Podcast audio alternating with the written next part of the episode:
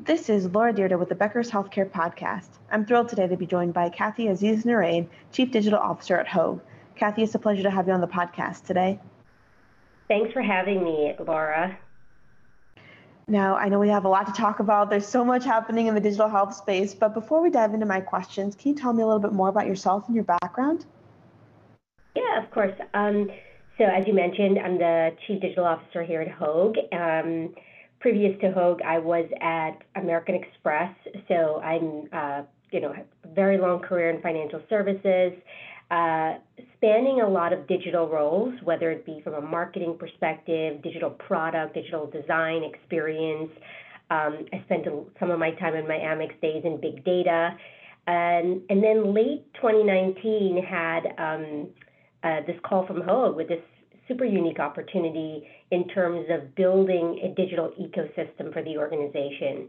And so in the heat of pandemic, I made the decision in kind of a, let's call it early to mid 2020 to, to join Hoag um, and move from New York to California. So I, I relocated in the process and basically, you know, um, took on the role of figuring out, hey, how do we build um, a digital portfolio for the organization that is focused on solving problems in the space, not necessarily just, you know, hey, let's bring in more tech or let's just digitize, but truly looking at are there opportunities in the market where digital products, digital experiences could really come in and, and solve that. Um, so I'm, you know, super excited to have made that uh, jump into healthcare, but it was very new for me learning a ton, but also excited about where we're headed as well. Absolutely. And that's, you know, such a fascinating story in terms of where your career journey was and exactly getting into healthcare during the pandemic. I can imagine presented its own set of challenges moving across the country as well. Um, when you think about your time spent in, in developing this digital healthcare ecosystem for Hoag, what has been something that you've really um, enjoyed during that process? What it, what has it really been like for you? Yeah, I think uh, what I there's tons there's a ton of things that I enjoy, and then there's a ton of things that I'm learning the hard way, and I need to rethink some of it as well. Um, but I think the most impactful part of this is how how close you can get to the to the customer in my end, right? And so when when I think about digital product, whether you are coming from big tech, startup tech, all the outside of industry especially, right? We always talk about the customer and keeping them central and being able to interact with them and talk to them. What I found is in healthcare, it's even more important to be that close to the customer as you're thinking about digital, as you're thinking about transformation and innovation, but also, it's really possible to be super close, to have dialogue with patients, customer, consumers, and I'm, I'm, I'm specifically calling them out as different, um, call it personas if you'd like, but different stages of their relationship with us because it's important to, to talk to a mix of people, not just people that are using Hoag today, but people that never used the brand or have never come to an, you know, any of our facilities or, or you know, clinics or hospital, et cetera. Um, so what I'm finding most impactful is spending time with the community in the Orange County market and just learning from them what the real problems in healthcare look like, right? And being really thoughtful about where is digital going to help versus where it won't, right?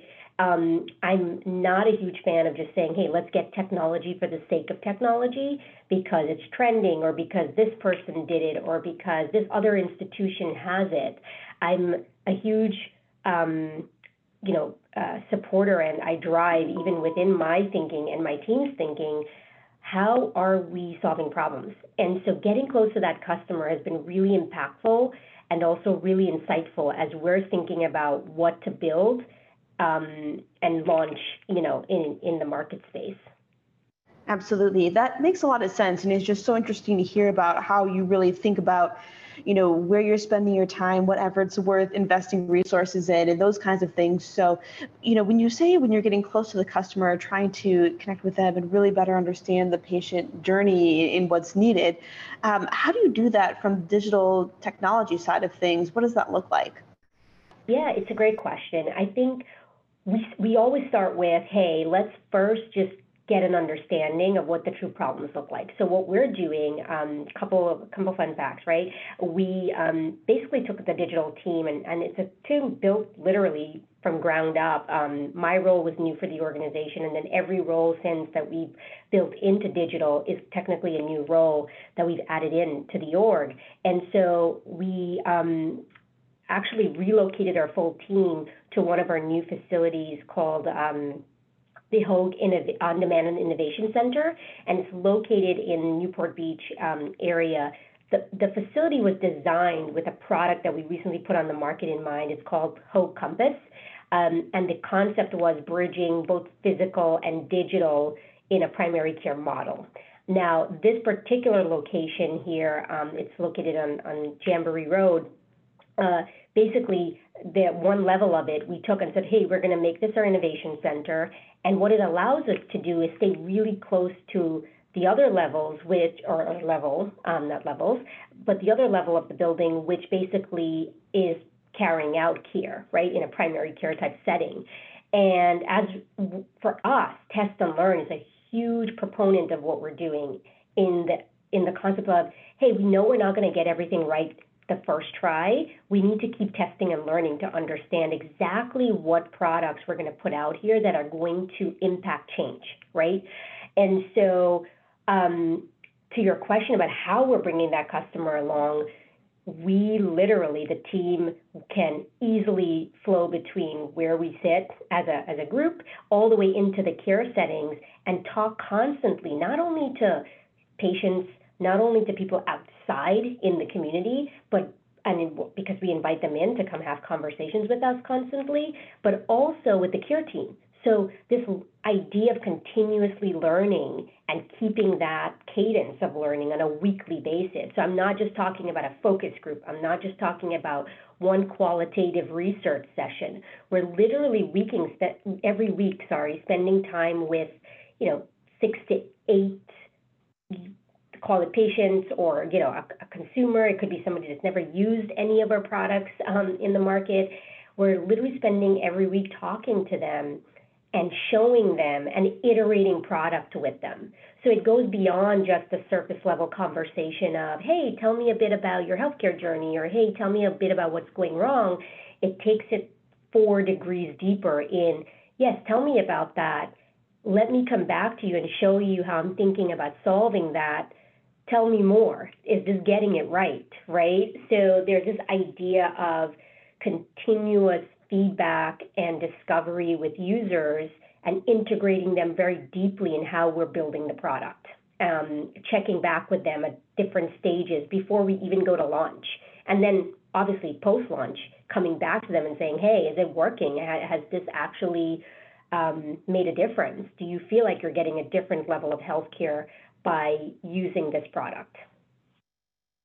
Absolutely. Wow. That's fantastic. And, and really, you know, it seems like it's setting you up for success in terms of how you go about developing and, and spending your resources just so that you know you're going to get the type of um, outcome and return that you want for, for that. So that's amazing to hear. And, you know, as you think about the future and where healthcare is headed, what spaces do you see as still being primed for disruption?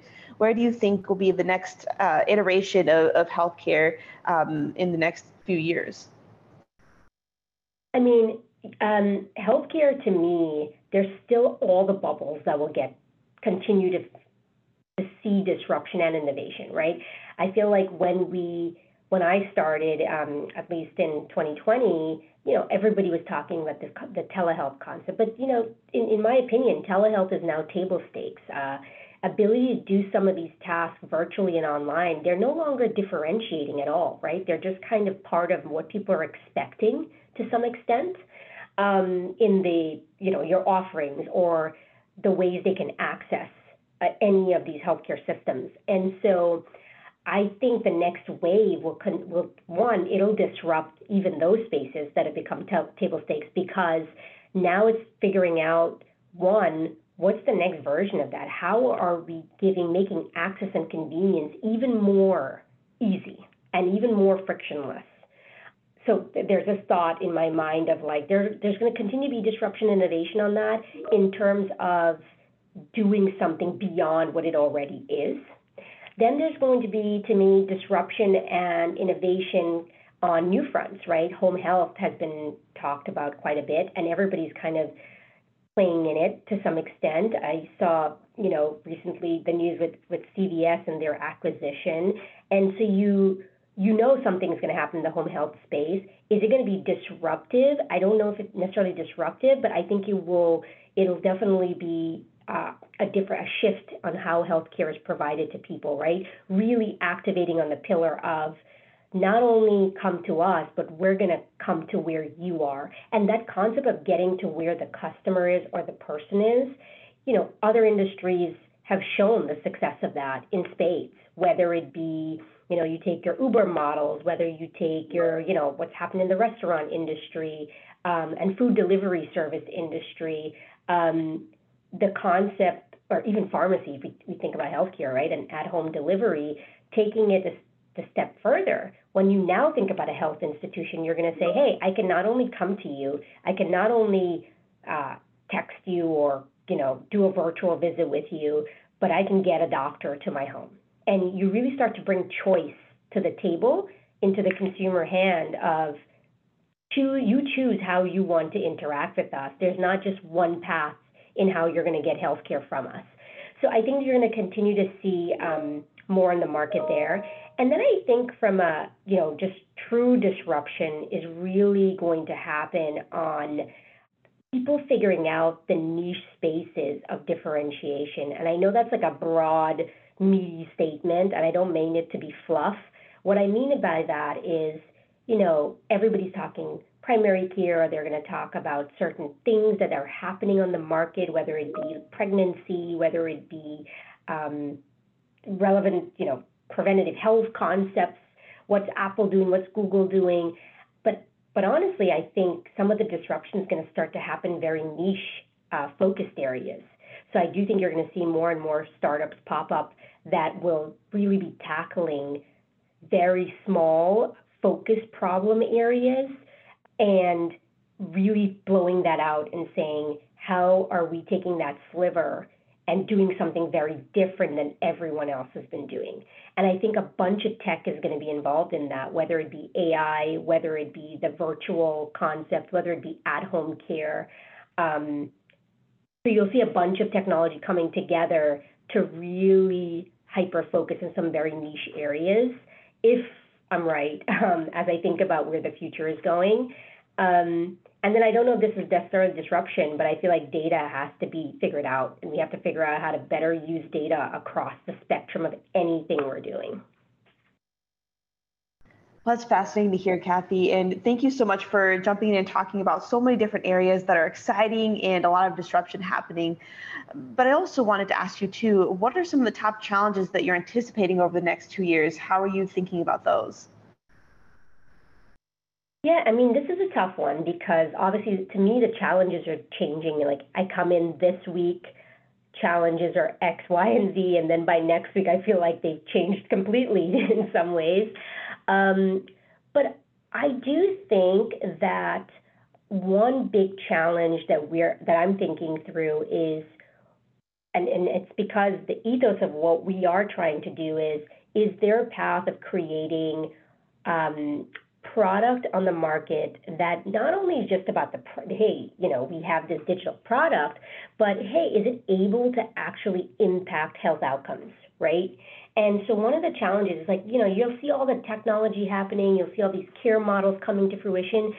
I think the big challenge or question is going to be is any of it is all of it or any of it really changing and making healthcare better right? Making from a from a person consuming it lens, whether you're a patient already, whether you're consuming you know preventative health products or whatever the case may be, um, is it uh, actually making things better, or is it just now we have just tons of options and it's now confusing everyone, right?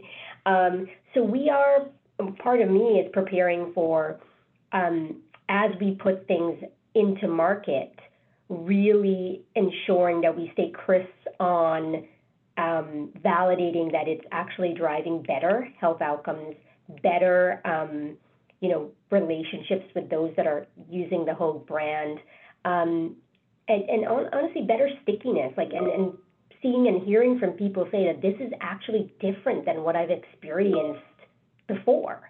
Um, I think that's going to be a, a challenge to keep watch on and ensure that we're not just putting product out for the sake of like what's happening just in competitive landscapes, but also, I, like I said, coming back to is it driving us in a in a different way? And then the second thing I would say um, is probably the the talent. You know, I, I mean, I don't want to. We're all rooting and, and trying to grab at the same talent and expertise, and every industry now, um, as healthcare comes into the mix of trying to get more data scientists, STEM background talent, designers, product thinkers, tech talent, right? Every other industry is also vying for that. And I think that will continue to be a challenge over the next two years as well. So I think there, you know, there's definitely a myriad of options in the market when you think about tech. Sorting through that and ensuring that it's actually driving to a better health system and health product thinking is going to be one, and then the second is going to be talent and everyone vying for the same top tier talent um, and skill sets. Absolutely. Kathy, thank you so much for your time today. This has been a really fun discussion, and I look forward to connecting with you again soon. It was awesome. Thank you for having me.